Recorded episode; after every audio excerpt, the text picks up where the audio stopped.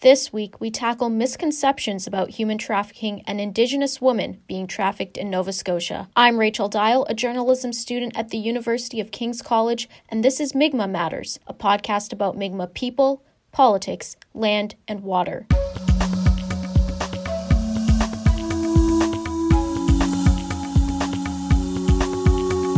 This is episode 216, made possible with listener support. Become a patron at patreon.com forward slash Mi'kmaq Matters.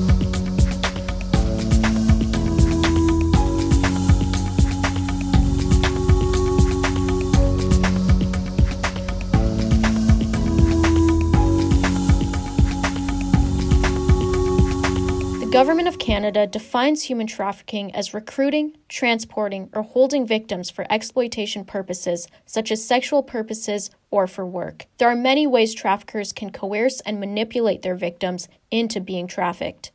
Human trafficking does not necessarily involve people crossing borders. It can happen locally and to anyone in your community. A report by the Canadian Centre to End Human Trafficking said Indigenous victims and survivors of human trafficking are more likely to be targeted after traveling to cities for medical appointments or employment opportunities. In unfamiliar urban areas, these Indigenous women may be targeted by traffickers or engage in survival sex to meet their needs, such as access to food and shelter.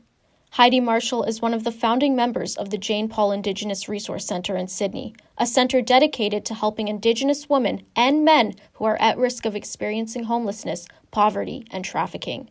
We spoke with her about human trafficking in Nova Scotia and the extra risks facing Mi'kmaq women. Thank you so much for joining us today, Heidi. Before we do get started, uh, please share your role at the Jane Paul Indigenous Resource Center in Sydney, as well as the Nova Scotia Native Women's Association.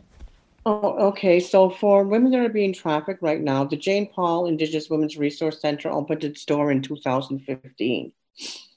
You know, and, and so that's located in Sydney, Nova Scotia right now. And, and like, and so the center is an, is an initiative of the Nova Scotia Native Women's Association. And the organization was formed by Mi'kmaq women and men who recognized a need for a meeting place for young women and young girls. The center provides a safe place for women and girls to come it provides protection, resources, supports, referral services, traditional practices in a non judgmental environment. So, its mandate is really to provide a safe place for high risk and vulnerable women and ultimately help end the violence against Indigenous women within this area. We still have a lot of work to do. The center went through many trials and tribulations, and one of the biggest challenges that they've had since 2015 was funding sustainable funding. So the doors were opening and closing, and there was no consistency because we were only getting short term projects and stuff like that. So I commend the current executive of the Nova Scotia Native Women's Association, who has made the Jane Paul Center its priority. And it's now has stable funding, and he has, he has created many partnerships to provide stable and culturally relevant programs and services for our women.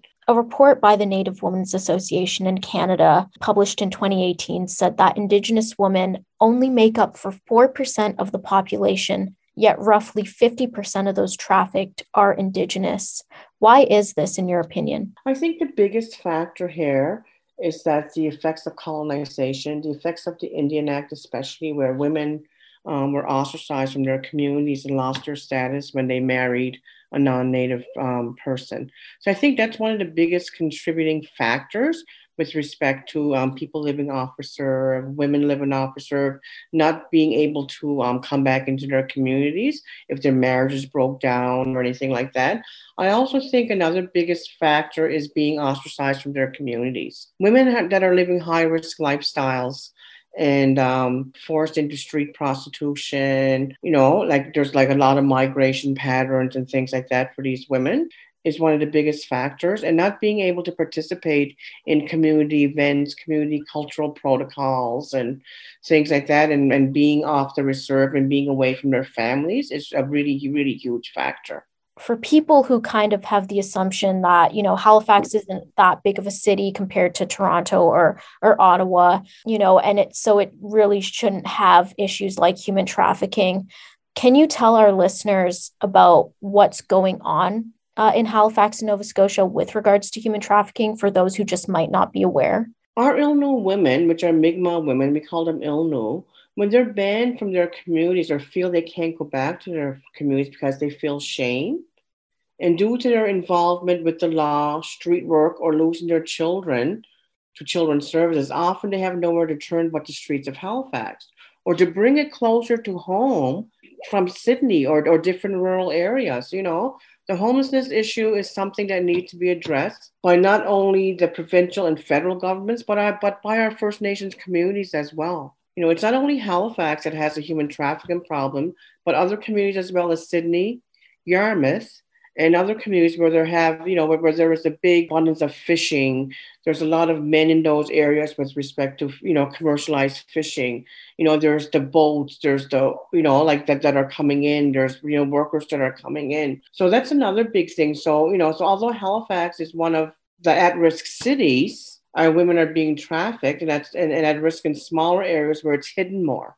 So we don't see it, you know, as much. You know, the city center is a place where our women run to, so they can hide and mm-hmm. not be seen by family members or community members. To listeners who may not know how human trafficking works, could you just kind of give an explanation of how people do end up being trafficked? So, in most situations, girls or boys or women are being groomed, as we know, by someone who is either close to them or, or plays on their addictions. You know, they, they trust this person with their whole life and this groomer buys some expensive things or just buys some drugs or gets them hooked on drugs. You know, trafficking can happen at a local level where your groomer is your boyfriend, making you do drug runs, isolating you from your family, and getting you hooked on drugs. No one is immune from human trafficking.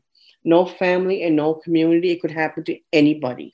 And, and, and, and also, I found at, at a more local level, a lot of it is survival sex as well, sexual exploitation, you know people that's a little bit different as you know from trafficking but from a, small town community you know your boyfriend that can be your trafficker is sending you out there to um, um to, to go sell yourself for his drug habit you know so there's so your boyfriend can be your trafficker.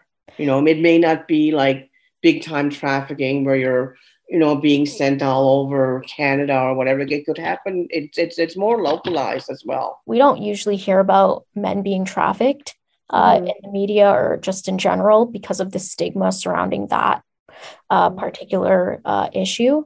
On average, how many men have you uh, helped with regards to trafficking?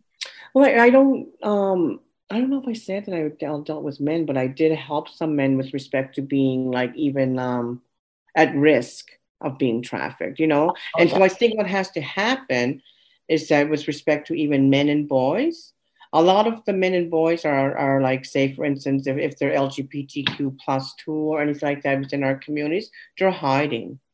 And, you know, and, and, and so we need, you know, they're in the closet, they're shame, you know, so it takes a lot of times even for our elders and for our communities to accept these you know these individuals. And, and and and i think we are moving forward and we've you know we've come a long way in that respect. But you know but you know but but they're hiding their sexual preferences and they're and they're going out to like unsafe areas to you know to to meet their you know hookups or whatever if, if they're working on the streets or if they're just hooking up with someone. Same with our women, you know, like like if they're trying to clean the streets up, say in Sydney or Halifax, they have to go to unsafe places, you know, because the cops are there, like it's, you know, they're walking the beat. So they're not going to the main areas anymore. Are these the most common scenarios that you do deal with when women do come to your organization for help? Um, both both i would say. And a lot of them are are like it's hidden. They won't admit it. But you know from their lifestyle well i'm going to go see my boyfriend. And i've dealt with women who have been trafficked who were missing and then we found them you know? And so i know that you know like there was just an incident in halifax for instance just recently with with marley when marley was missing you know? So so that um, really had an, an impact on all of us you know? So when you look at the situation of when people fit that profile, there's not much out there like with, with respect to media. You know, like I want to give you a comparison of um, Loretta Saunders versus Marley. Marley was just a woman missing in Halifax just recently, a young Indigenous woman. Loretta Saunders was an educated woman. She was doing her master's, doing her thesis. She was blonde. She was beautiful. She didn't fit the profile. So the approach to finding her was a lot different than Marley. Marley, I don't remember her last name, was a woman from Eskasoni dealing with mental health issues, looked brown, looked indigenous, fit the profile of homelessness, work in the streets, fit that profile. And so we had to go out a lot and, and look for her as ourselves. And there wasn't it wasn't given very much news media. And not taking any away from um, anything away from Loretta Saunders. Like we were all in a very bad time when Loretta Saunders was mur- you know, murdered him and she was found. We all, you know, were devastated over that. You know, but you know, but but at the same time, she didn't fit that profile. What solutions do you suggest, I guess, for media outlets to cover these stories better? Well, I think for instance, for um, for one thing, they need to do their education. They need to be educated on Indigenous issues, you know, and not try to, um, you know. I know, for instance, like I know that they try to get a story out of me, but I'm just too afraid to be that spokesperson because my biggest thing is to keep the woman safe. And so I think that they need to reach out to the parents. They need to reach out to, you know, to people like that in order to not have it sensationalized, you know?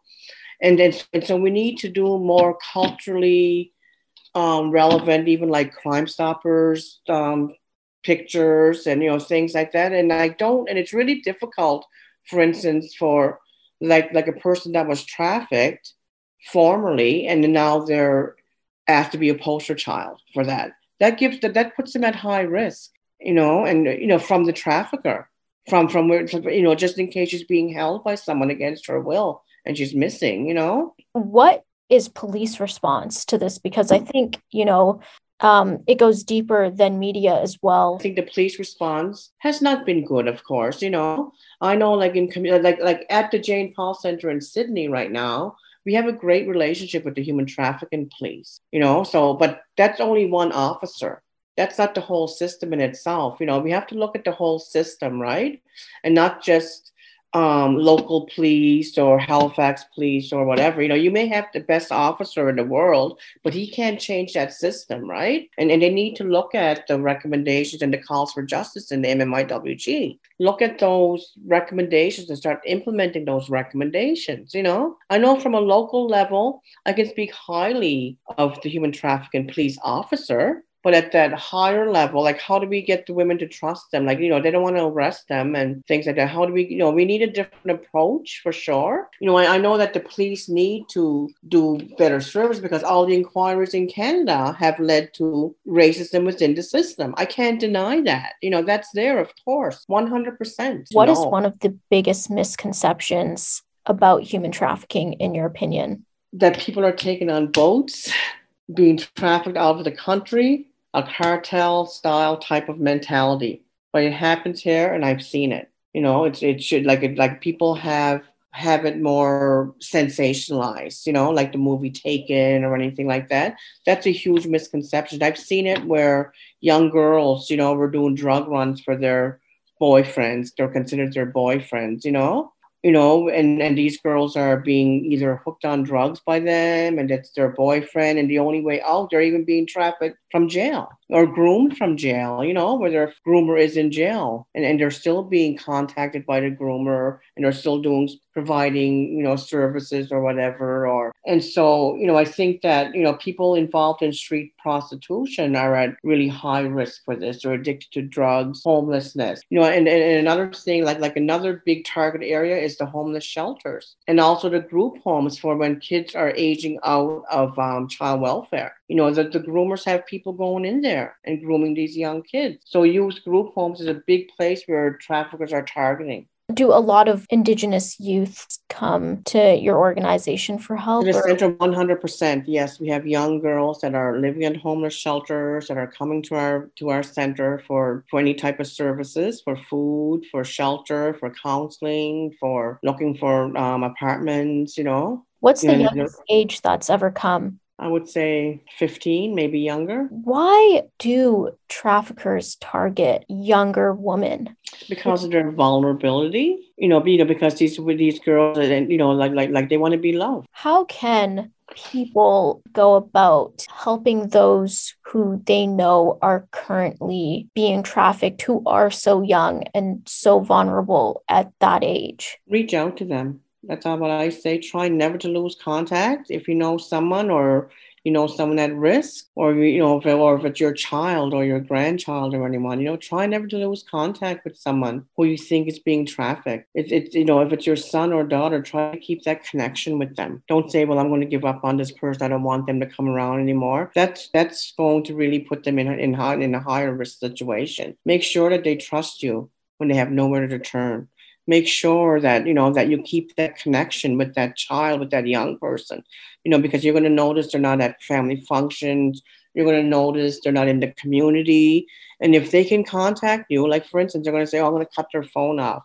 but if they're not selling their phones yet, keep that connection. You know, like like like if the groomer still allows them to have a phone, keep that connection. Make sure that's there. You always try to find them. You always try to reach out and make sure that they can come home. That's so important. If they think they can't come home or if they're scared to contact you, you know, because I know now at the center, um, we can probably find a girl uh, quicker than the police can. So I've got texts from women, or like, you know, like I don't have a work phone yet, but I got not texts like inboxes from women who pinged me their location, like say in the Waterford. This was in the middle of the night, though. Unfortunately, I was sleeping, my phone is off. And so that to me scares me. You know, eventually, sometime if we get a little bit bigger, some shift work, some out, some street outreach is necessary. What usually is parent response when their child is being trafficked to your knowledge?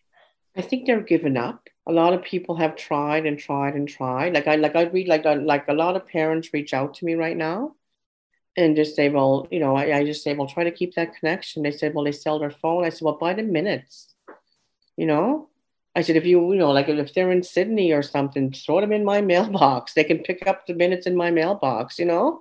So sometimes I know you need a lot of boundaries, you know, but I think that you need to also make sure that um, that you have that connection, you know? And sometimes I know that it's difficult with mental illness, with addictions, and you know we've seen you know women die on the streets or because they you know. So I think it's really important to try to establish that non-judgmental trust, and it's a difficult job. It's a hard job. You know, you take it home with you. It's hard to establish boundaries because you don't know what to do, right?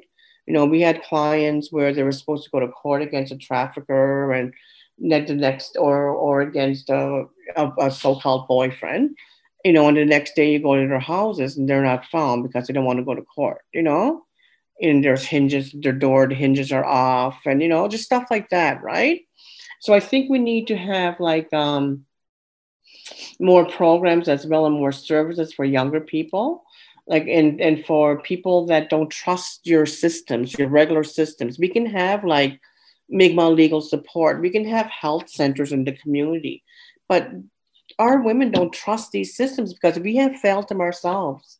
As a community, we have failed our women and our young girls. So they're not going to trust our health centers. They're not going to trust our nurses in the community. They're not going to trust our court workers or our or our child welfare workers. They have no one. And people forget that, you know?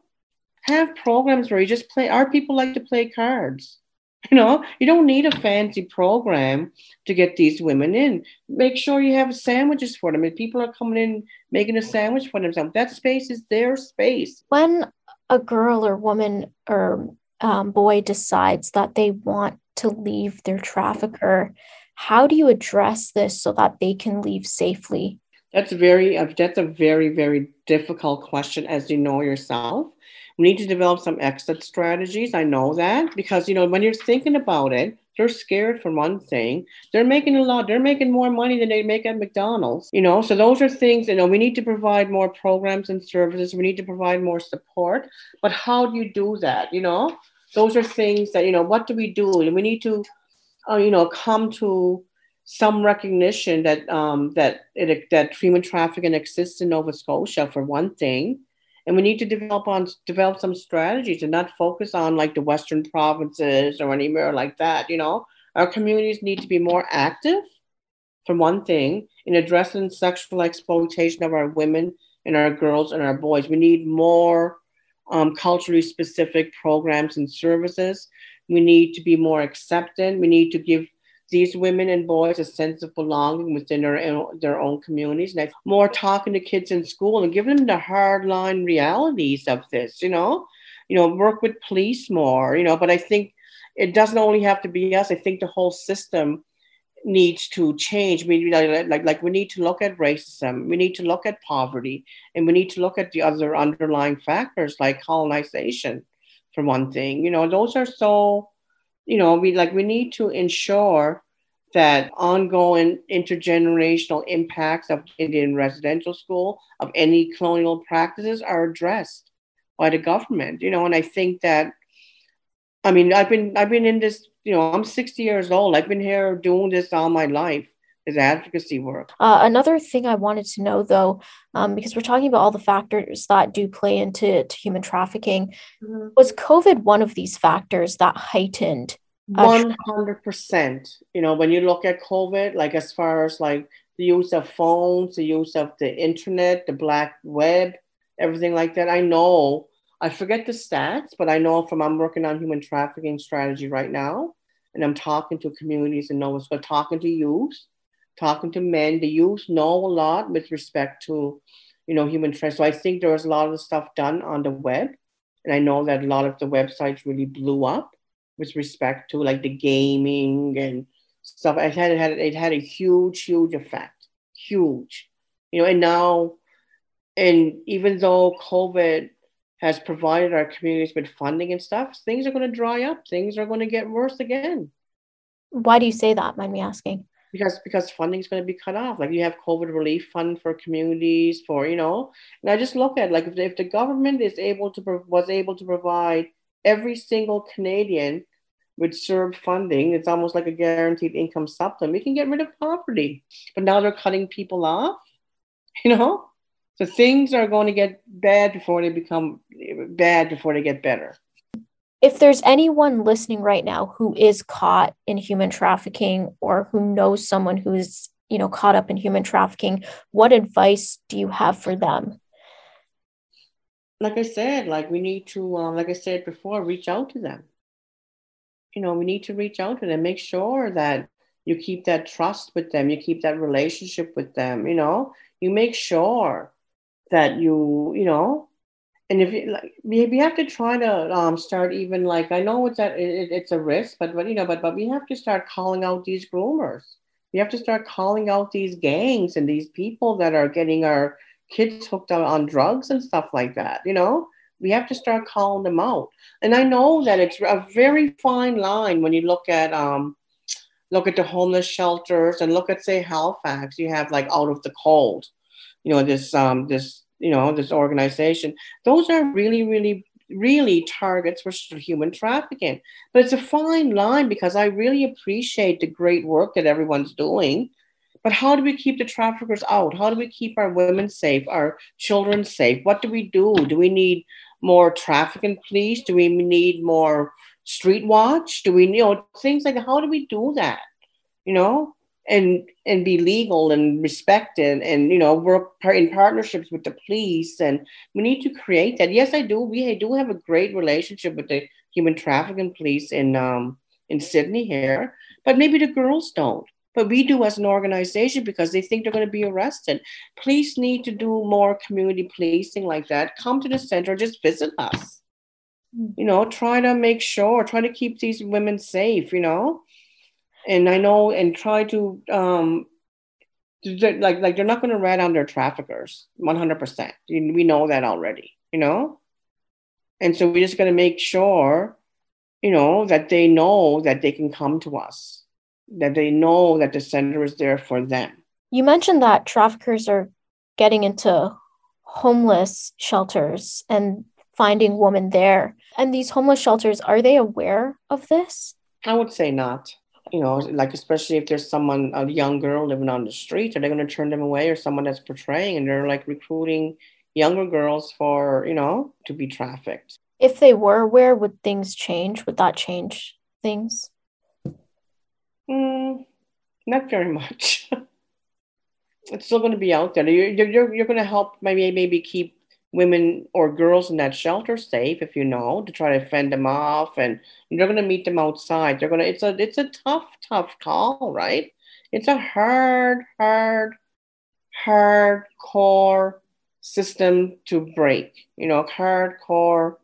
You know, like it's really difficult for the. You know, we need they need support. They need guidance. I know people, you know, that are out of trafficking now, that are that are working. It takes a long time. You know sometimes I know, like I'm not, I've been in this business for a little while. Sometimes I know their Johns even straightened them out. You know, if it's their John, you know, they could be still seeing their John and the John may have helped them get out, get out of trafficking.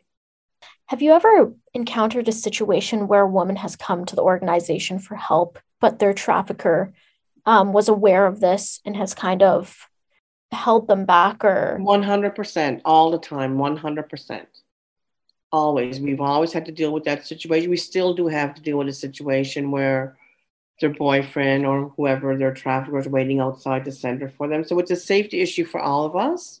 You know, yes, we've had people there weren't yes we, we just had we have we have we have cameras there now and we were closed one day and i saw someone like kicking the doors and banging on the doors probably looking for their girlfriend or whoever you know and i know that you know so yes, we've had situations like that where we had to go find women, we had to go get women. I've done, I don't know about now lately, but in the past, um, I've, I like we've got women that were out of that were being held against their will. We've got them out of situations that they came out without any shoes on, any jacket on, nothing, you know. So I want I always try to keep the staff safe. That's so important, and any volunteer safe, right? It's a it's not an easy job.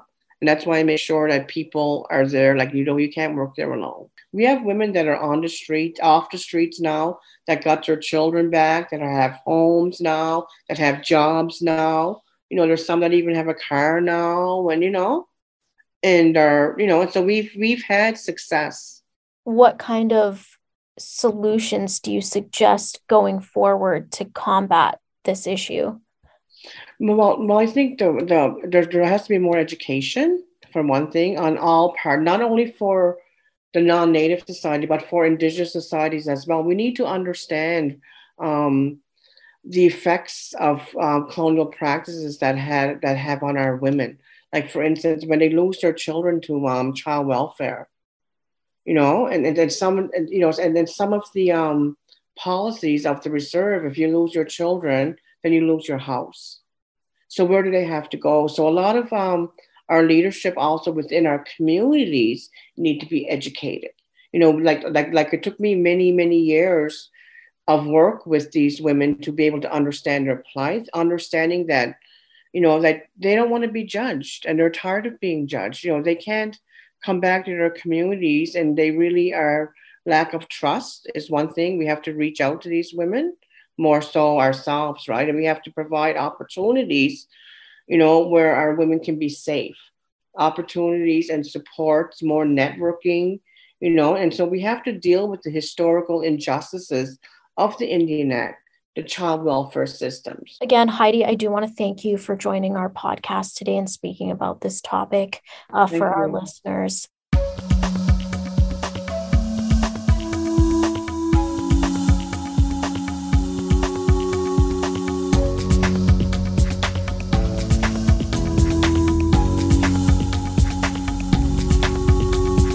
And that's it for the program. Allison Baker is the producer of Mi'kmaq Matters. Rachel Dial is our researcher. Like us on Facebook and follow us on Twitter. I'm Glenn Wheeler, Msit No'kmaq.